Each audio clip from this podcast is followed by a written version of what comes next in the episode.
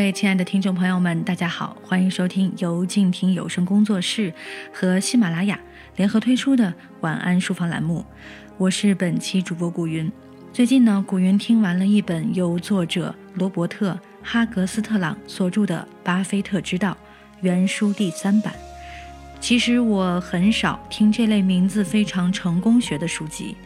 因为自己是一个完全不相信所谓成功学的人，也不怎么喜欢别人在那里介绍他是如何投机倒把的，赚得满钵满体。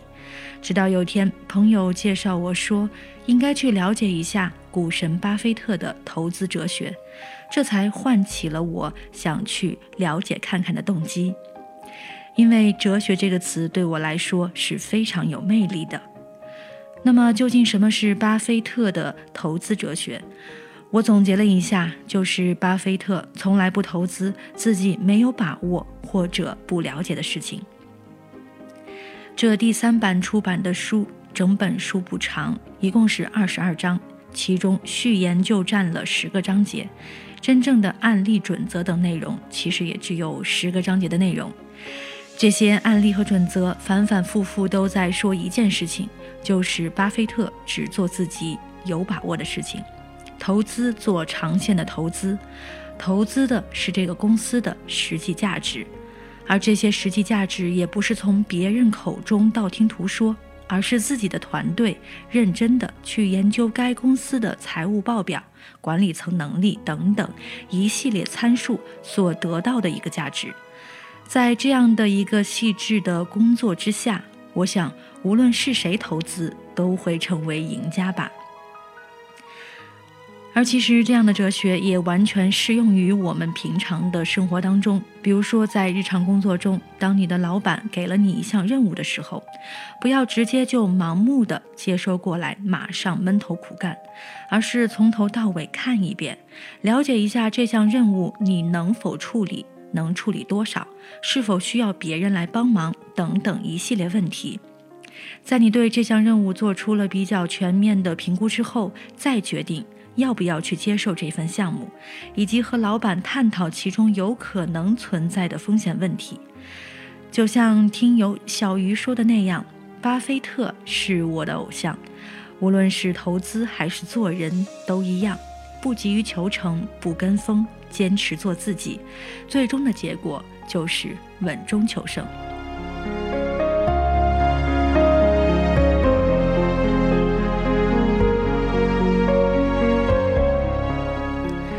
那么，在节目的下半段时间，让我们一起来听一听这本书的译者的序言。这篇序言来自于北京金石致远资产管理有限公司 CEO 杨天南。将巴菲特思想引进中国的第一本书。二零一五年一月十八日，今次有幸翻译最新版《巴菲特之道》一书，真是因缘际会。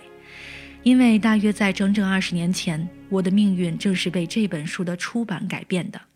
它让巴菲特成为了我心中的英雄，使我从此走上投资的大道，并且获得了财务自由。巴菲特之道是第一本将巴菲特思想引进中国的书，而我可能是第一个中国读者，因为其中文版的面世是一九九六年，而我在一九九五年就读到了当时还是活页的书稿。我也可能是中国大陆第一个与巴菲特通信的人，第一个亲眼见巴菲特的人。早在1997年，将一份在同一版面刊登我照片和巴菲特照片的中文报纸寄给他，并收到了回复，由此激发了2001年我前往巴菲特的家乡奥马哈，在后来被媒体报道为第一位与股神握手的中国人。早在1993年，我因为参与公司的股份制改造而接触股市。当时整个社会都在摸索中前进，实际上大家都不明白股票到底为何涨跌。于是今天看来甚至莫名其妙的各种理论活跃于媒体及坊间。有兴趣翻阅昔日的证券类报纸，会发现当年的振振有词，今日看来多是妄言与臆断。这种股市中浑浑噩噩的摸索，直到1995年，一本有关巴菲特投资思想的书首次出现在我的生命中，如同黑屋中忽然射进一道灿烂日光，又如茫茫暗夜中的航船发现了指路明灯，令我懂得了投资的真正意义。这本书就是今天这本《巴菲特之道》的第一版，后来又译为《股王之道》。胜券在握，沃伦·巴菲特之路等。书中阐述的诸如买股票就是买企业、好企业好价格等投资理念，现在听来尽人皆知，但当年简直是天外来音，闻所未闻。对于巴菲特的敬仰之情，在多年之后融入我写的《巴菲特生日快乐》一文中。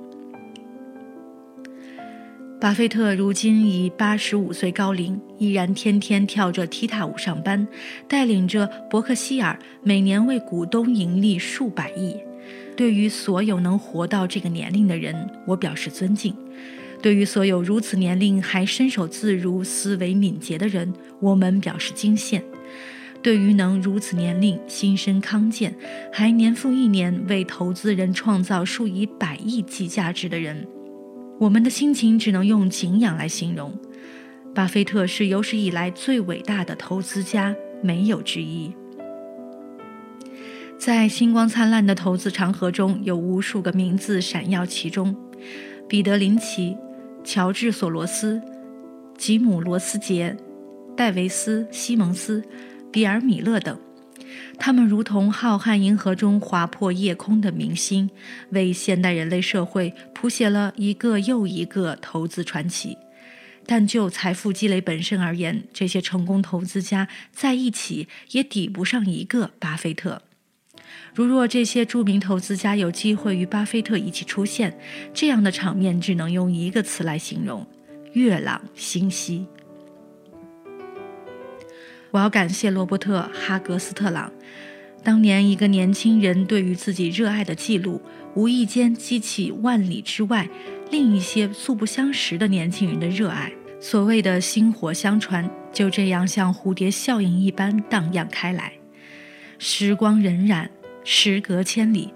那些曾经受益于这本书、达到财务自由境界的曾经的年轻人。今日再聚首，以自己的青春与实践向世人推荐这本《巴菲特之道》，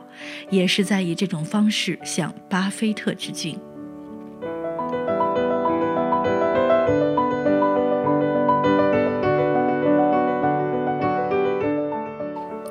时至今日，有关巴菲特的书籍在我书架上达百余本之多，中英文皆有，水平参差。这本《巴菲特之道》始终是最为经典的一本。这本书中总结的四大类十二条投资准则。系统勾勒出巴菲特投资方法的构架，新版更是增添了相当的新内容、新投资案例。对于那些想了解投资、了解巴菲特、想取得投资成功的人，无疑是最佳学习路径之一。虽然这本书涉及历史、人物传记、企业管理等，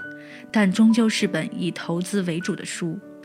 对于投资这个话题，我倒是对年轻的读者有两点额外的提示。第一，对于青春资本多于现金资本的年轻人而言，不必将精力过多耗费在股市上。今天，巴菲特受人敬仰的原因多源于其财务上的巨大成功，众人的目光多被其高昂的股价吸引。二零一五年初，伯克希尔的股价为二十二万美元，而以半个世纪前每股八美元计，年复合回报率达百分之二十二。以中国股市百分之九十的股民入市资金在十万以下的情况而言，即便取得了与巴菲特媲美的投资成绩又如何？绝大多数人利益的最大化的选择是专注于主业，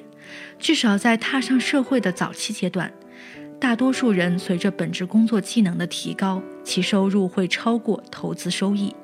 看看身边那些曾经二十、现在四十岁的人们。过去十年、二十年的炒股经历，最大的损失并非股票亏损，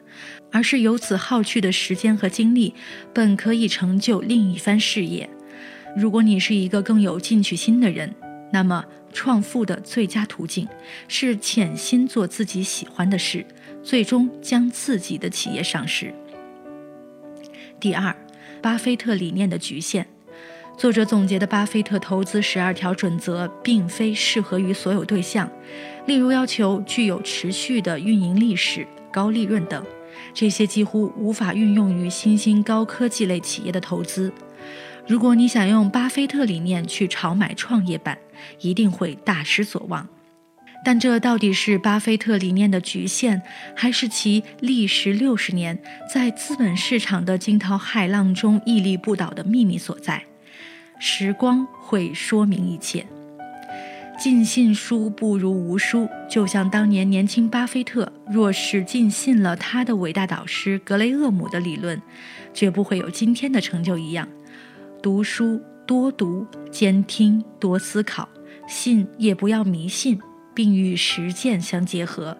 这才是人生阅读的真意义。